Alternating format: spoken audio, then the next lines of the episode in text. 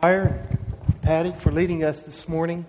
It's so good to see you. You know, I'm reminded of the, the old preacher story about the couple that was celebrating their 50th anniversary, and, and they lived a relatively simple life, and so they were enjoying a nice candlelight dinner at home that evening for their 50th wedding celebration. And they began their conversation, and sometimes the husband was a little hard to talk to, especially about some of these more emotional things. And, and uh, so they began to talk, and, and uh, she said, You know, she said, the one thing I wish is you, you just, you haven't told me you love me. He said, Well, I told you I loved you when we got married. Well, it would be nice to hear, you know, along the way. And he said, Well, I told you I loved you when we get married, and if I ever change my mind, you'll be the first to know. You know, there, there's no perfect marriage, is there? But you know what? Isn't it exciting? Isn't it wonderful to see the testimony of those who said, you know, we've been married 50 years plus.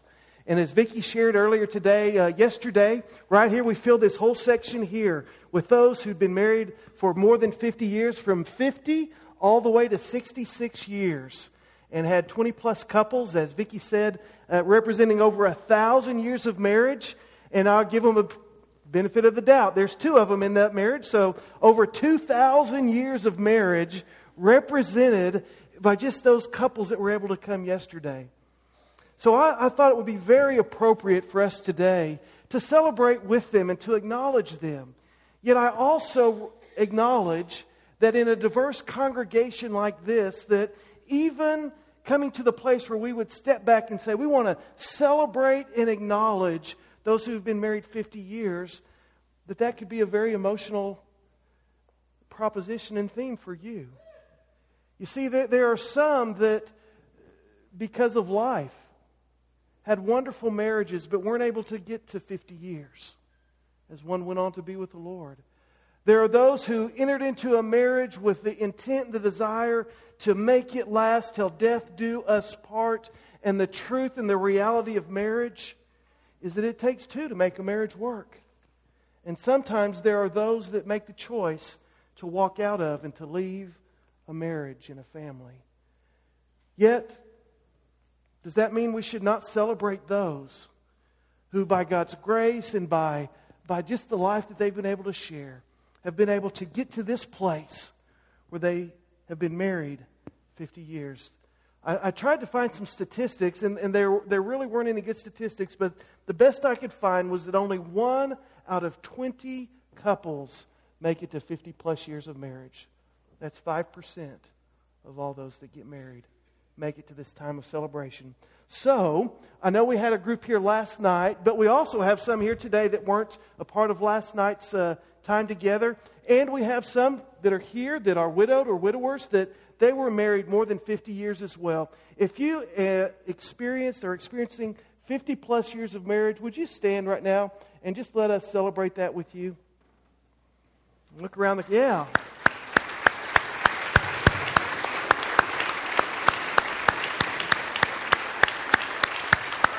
choir? Yeah. Thank you. Thank you for your testimony. Thank you for your life, the example that you've offered, not just to your children, your grandchildren, great grandchildren, but to all of us who share life with you at First Baptist, and for being that witness in our community. Father, thank you for these that have given testimony to this lifelong love, relationship, and experience. May they be an encouragement to us. And Lord, as we approach this morning with, with all kinds of emotions, maybe grief, sadness, but also amidst the joy, we'd ask that you be with us. Give us insight during these times. In Jesus' name, amen. Now, there's a popular song that. Uh, kind of reflects the title of the, ser- the sermon. Maybe it was subconsciously stuck back there when I decided through the years would be a good theme for my words today. Some of you may be more familiar with this song than I do. It came back to me, and, and I thought, I wonder what the text says. It's a song that came out several years ago. Uh, I think Kenny Rogers was the author, the singer of that. But listen to these words as he describes this lifelong marriage. He says, I can't remember. Imagine being married 50 plus years. I can't remember when you weren't there. When I didn't care for anyone but you. We've been through everything there is. Can't imagine anything that we've missed. Can't imagine anything that the two of us can't do. Through the years, through all the good and bad, I knew how much we had. I've always been so glad to be with you. Through the years, it's better every day. You've kissed my tears away. As long as it's okay, I'll stay with you through the years. Through the years, when everything went wrong, together we were strong. I know that I belong right here with you through the years. I never had a doubt. We'd always work things out. I've learned what life is about by loving you through the years. In, in a very brief way, I think he captures here the joy, the challenges, the, the good and the bad of what marriage is about through the years, of walking together as God blesses you with life, with career, with family, and doing that for Him and His glory. So I wanted us to just take a few minutes to, to kind of step back and, and to look at the bigger, broader picture of marriage, and then maybe to ask the question what, what can we do? Those at 50 years, what can you do to get to 65? And those of us that are just starting out or maybe at 20 years, how can we continue through the years with each other? And maybe there'd be some here today that are on the front end of that saying, you know what, I can't wait till I meet that person until I, I find that person that I commit my life to. And maybe there'd be some wisdom and instruction for you today as well. First of all, let's turn to Matthew 19. Matthew 19, and uh, certainly this is a passage that speaks primarily, it's a response of Jesus to the question of divorce. And I'm not wanting us to consider that today, but, but the introductory comments, the way that Jesus sets this up, I think reveals some of his concepts and ideas uh, around marriage. And so let's, uh, let's turn to Matthew 19. In verse 3, some Pharisees came to Jesus, testing him and asking, Is it lawful for a man to divorce his wife for any reason at all? And again, he's going to get to that answer that we're not going to talk about today. But here's, here's this introductory comment that I want us to focus on. Have you not read that He, that God, that the Father, who created them from the beginning, made them male and female, and said, For this reason, a man shall leave his father and his mother and be joined to his wife, and the two shall become one flesh. You know, I, I think that we forget we are a sophisticated, highly cultured people here in the United States, but we forget that marriage is God's idea.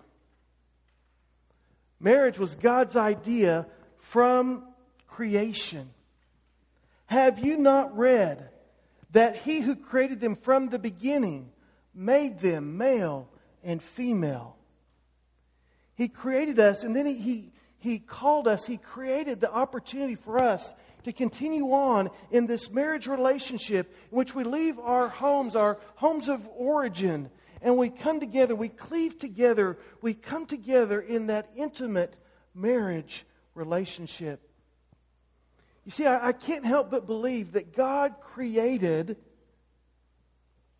with the concept and idea of marriage in mind. And part of his the beauty of his creation is how are we going to create man and how are we going to explore all of the image of God in creation? And, and, this is just my own opinion and interpretation, but it's as if God said, I can't do it with one of you. I've got to create man and woman to really explore and, and, and discover and define and explain what the image of God is. And marriage then becomes a critical part of how we express and live out that image. And again, as I step back with the, the, parentheses and disclaimer, some have the gift of singleness or maybe they don't call it the gift of singleness, but some of you find yourself in that, that lot, in that place in life. And it certainly doesn't mean that if that's where you are, that you, there's anything less about you as an individual. But I believe God created, God created this idea of marriage.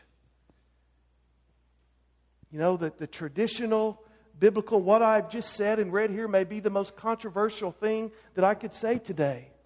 Because marriage is such a controversial topic and an issue here in our nation and in our culture.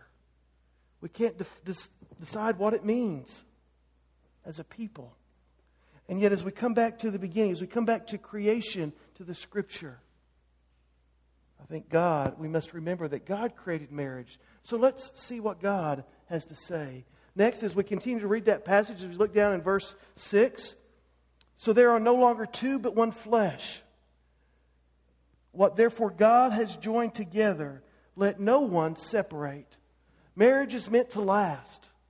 Marriage is meant to last, I believe, is a, a lifelong commitment between a husband and a wife. Yet here's what statistics tell us the average marriage in our nation today lasts less than 10 years. So, for us to have a, a congregation full of those who've been committed and married to each other for 50 plus years goes way, way beyond the national averages and national testimony of what marriage is. You see, marriage is meant to last.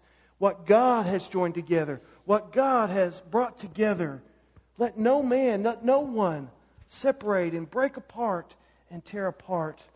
I, I can't help but believe is, our, is in our nation we've moved from a, a covenantal understanding of, of marriage to a contractual understanding of marriage. Let, let me explain the difference. When I covenant with you in marriage, what I'm saying is that marriage depends on me. I, am going to commit to this marriage unconditionally. I, am going to uh, make this covenant which depends upon me. When we enter into a contractual relationship, then, then it depends on the other person.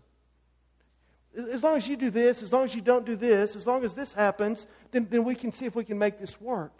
And I want us to, to reclaim that concept and idea that marriage is a covenant. Marriage begins with me. And again, I said earlier, there are those that, that as we move along and we discover that marriage does take two folks.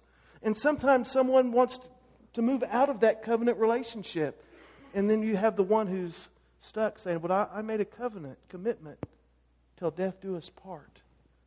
Marriage, though, is meant to last. We must enter in. I, I've yet to marry the couple that we sat down in our premarital counseling and they said, you know, we're going to get married for a few years and then we're going to divorce. No. Everyone enters in to marriage with the idea that they want it to last till death do us part. Lastly, I want us to consider this third idea. We have to go to Ephesians chapter 5, so move with me there to Ephesians 5. And as we, we, we reflect on these passages that Jesus brings up in Matthew 19, as it takes us back to the creation story, some of the questions why male and female, why marriage, why, why till death do you part? And, and what I want to say is the answer. The answer is part of the, a mystery.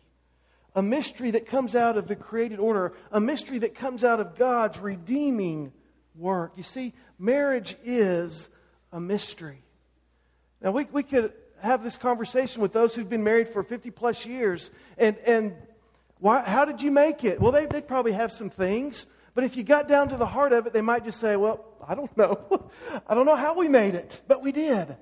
There's mystery. And I think Paul picks up on this in Matthew 5. He begins with the, the primary teaching, the pr- principal truth in verse 21. Be subject to one another in the fear of Christ. Submit yourselves to one another in the fear of Christ. This is a, a broad, general uh, uh, truth that all Christians are to embrace and, and, to live out in their lives with each other, in community together, is that we subject ourselves to one another in Christ. But then it's interesting. It's interesting how Paul goes down to give application, an illustration of this truth. And he begins with the next, next verse Wives, Now, your translation probably says be subject, be submissive, whatever the, the verb, the way they translate it. But the reality, it's probably in italics. But, but the reality of the translation is that that verb is not there. It's supplied from the verse up above, from verse 21. So, so the way it would say, be subject to one another in the fear of Christ. Wives to your own husbands, as to the Lord. The general principle has been stated, and then now here's the application for marriage, for husbands and wives. Wives, here's how you're to be subject to your husbands. Husbands, he goes on, here's how you're to be subject to love your wives as Christ also loved the church and gave himself up to her that he might sanctify her, having cleansed her by the washing of, of water with, with the word, that he might present to himself the church in all her glory, having no spot or wrinkle or any such thing, but that she would be holy and blameless. So he goes on to talk about the church and, and that relationship between Christ and the church as his bride. And it gets a little mysterious here. And we follow this down. Husbands, all, in verse 28, husbands also ought to love their own wives as their own bodies. He who loves his own wife loves himself, for no one ever hated his own flesh, but nourishes and cherishes it, just as Christ, the church, because we are members of his body. And then here comes the mystery. In verse 31, for this reason a man shall leave his father and mother, be joined to his wife, and the two shall become one flesh. In verse 32, this mystery is great. But I am speaking with reference to Christ and the church. Wait a minute, Paul. I thought you were talking about how we live in community and we subject ourselves to one another, and, and then you start talking about marriage and how husband and wife are to, to work that out in their own relationship. And now you're talking about Christ in the church, and there's mystery. When God ordained and instituted marriage in Genesis, I believe He did so for the purpose of creating a picture. A picture intended to describe, to describe and to give insight into the greatest mystery of all and that is the intimate relationship that He desires with us through His Son, Jesus. Marriage, as is portrayed, as is described, as is presented in Scripture, is that, that, that way. It's that illustration. It's that example that we are to, to be able to begin to understand the great mystery of Christ and his redeeming, saving work of his bride, the church. You see, there's mystery in marriage. There's mystery in this redeeming relationship that is shared between Christ and the church. Steve Green is another author, singer that many of you are aware of. I think he picks up on this idea, this concept, in his song, Find Us Faithful. Here, here's part of the text of that song. After all our hopes and dreams have come and gone, I, believe he's talking to a, a, a married couple, maybe a couple that's been married for several years or 50 years or so.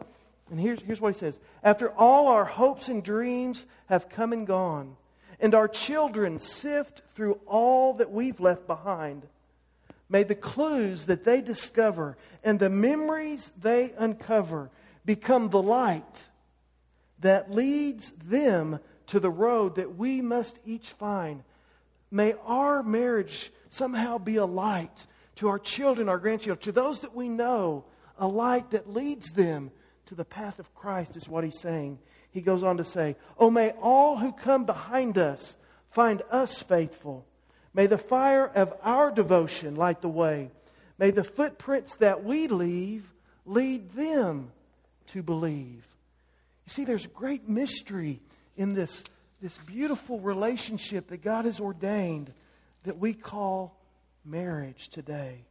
You see, the mystery of marriage is that it models the life of Christ with his bride, the church, and invites us to share in and experience that life of deep devotion and love and faithfulness. Have you embraced, have you discovered the mystery of marriage and how that marriage gives testimony to the work of Christ in this world. I suspect that those who've been married through the years would relate to that and understand that as they would talk about and reflect on the years. Through the years. So, how do we build marriages that last? Let me just offer some, some thoughts. Uh, and again, we could have a long list or a short list. We, we could talk all kinds of different ways. But let me just offer three thoughts for you to consider and ponder today as we talk about how can we build, how can we initiate and begin, how can we continue in marriages that last. First of all, I would just simply say choose well.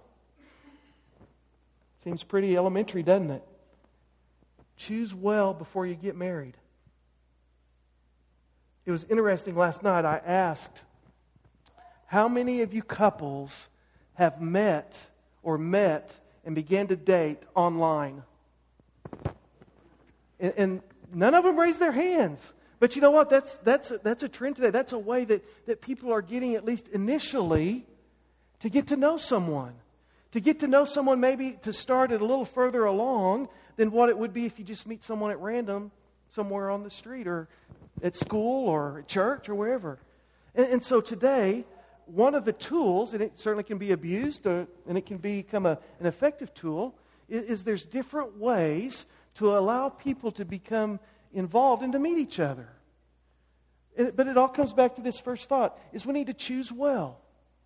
Now Paul says it this way in 1 Corinthians I'm sorry, 2 Corinthians chapter 6. It's again a broader truth, but he says, "Do not be unequally yoked." And you can read that passage there, and he certainly is talking about, I think, any Christian being in relationship with anyone. And he's talk about, talking about being yoked together. Marriage is just an application of this particular passage in Corinthians. It's not the application, but it is certainly an application. Part of choosing well in marriage is discovering as you mature what does it mean to be yoked together in a healthy relationship. And that's where, again, where visiting and counsel from friends and, and parents and others, grandparents, as you begin to know who you are, to join life with, to enter into marriage and relationship with someone that you're equally yoked with.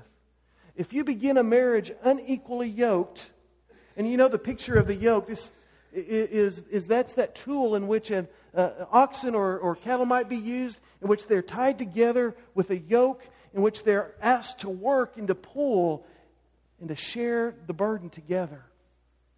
And so, the first point I think would be to simply to say, we need to choose well. We need to enter into relationship equally yoked with each other.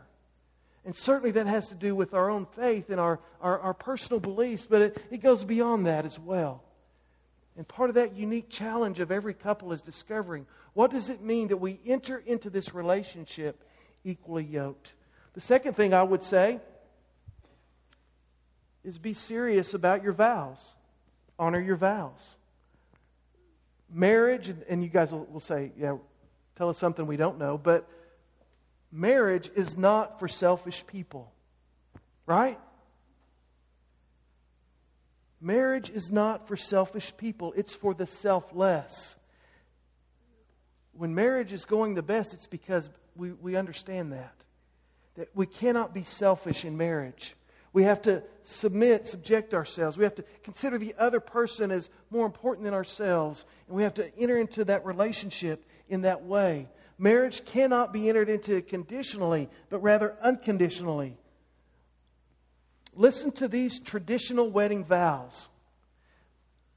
Listen for these key words honor, serve, trust, love, to be faithful Words that are spoken in the context of grace, forgiveness, vulnerability. Words that are lived out in a home, in a place of second chances. I take you to be my wedded wife or husband, to have and to hold from this day forward to have and to hold from this day forward. I promise to honor, to serve, and trust you for better or for worse, for richer or for poor, in sickness and in health. These folks who've been married for years understand, you know, marriage is wonderful in the better times, in the richer times, in the, the health filled times. But marriage can also be deeply wonderful and meaningful in the poor times, in the unhealthy times, in the bad times. James 5:12 says this, "Let your yes be yes and your no be no." When you stand before a congregation, when you stand before God, when you stand before your, your bride or your groom, and you make vows, let your yes be yes and your no be no. If you're not willing to honor and to commit to a life of honoring those vows, then don't enter in to that commitment, that relationship. Again, as we've talked about uh, several times, Ephesians 5:21, be subject to one another in the fear of Christ. Understand what that means, and it means something different in every marriage, in every relationship. What it means to submit, to subject yourselves to each other. Work that out in your marriage. You see, life and marriage are not always easy. But we honor our vows by loving even when we don't feel loved. We honor our vows of being faithful even in the midst of infidelity. We honor our vows by having and holding when others would seek to tear us apart. We honor our vows as we forgive each other and commit to strengthen our bonds each and every day. So we must choose well. The honoring your vows is not something that takes place once, but it's something that takes place every day as we live our lives. And then lastly, my thought would be to have in mind that we are going to finish well. I'm a little bit older than I used to be, and Gay and I celebrated 23 years of marriage this last year. But as I've had the chance, as I've, I've grown and matured in ministry and in life, as I've had the, the privilege to sit with young engaged couples and talk about this marriage that they're about to embark in, I've come to believe this with all my heart. Marriage is less about being young together, and it's more about growing old together. That's, that's what's so exciting about visiting with these couples who've been married for so long, is that they, they're growing old together. And they're telling stories together. And they're living life together. They're sharing it together. And they've discovered a depth and a meaning and a joy in growing old together. You see, marriage is two people covenanting together in the Lord to live and share life as intimately as possible. Here's what I've shared, and I'd share this to all of our folks who've been married some time. And uh, in your families, it may be, it may take a little different shape. But for those who've been married 50 plus years yesterday, I said, you all are the patriarchs and the matriarchs of your families. We had family and friends that gathered with us yesterday, and I said, you know, look behind you. None of those folks would be here if it wasn't for you two being married your matriarchs and your patriarchs, to your families, to our church, to our community. And as matriarchs and patriarchs, here's, what, here's my challenge tell us your stories. Open your heart to us concerning your journey together. Encourage us through the good times and the bad times. Leave your legacy so that we can celebrate and follow behind you. Finish well by continuing to honor and mature, and mature in your vows. Finish well as you enter into these days of dying together. You've shown us how to live together. Show us now how to move on and celebrate life and moving into eternity finish well. Reveal to us your fears. Let us walk with you during these days as you honor your vows till death do you part. I close with a blessing to all of you who are married. A blessing out of numbers, a blessing that encourages us to finish well and to live together. It's to the community of faith, but certainly to couples and to families. The Lord bless you and keep you. The Lord make his face shine on you and be gracious to you. The Lord lift up his countenance upon you and give you peace. Shalom, wellness in all areas of life. Let's pray.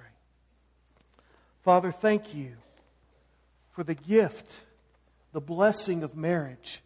And Father, we know that the enemy is at work to rob and destroy marriage.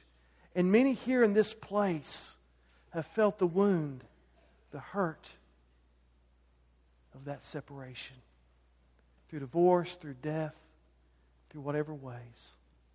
But Father, we do celebrate and thank you for those who have made it through the years, who've discovered and continue to live out and fulfill those vows. Bless them in a special way.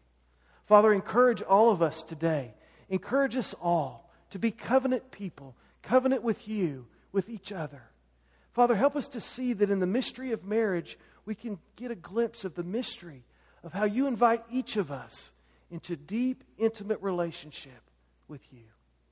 As we sing this hymn, allow your spirit to minister and to move within us. I'll be at the front to receive those that, that God is calling. You respond faithfully as we stand and sing in these moments. Amen.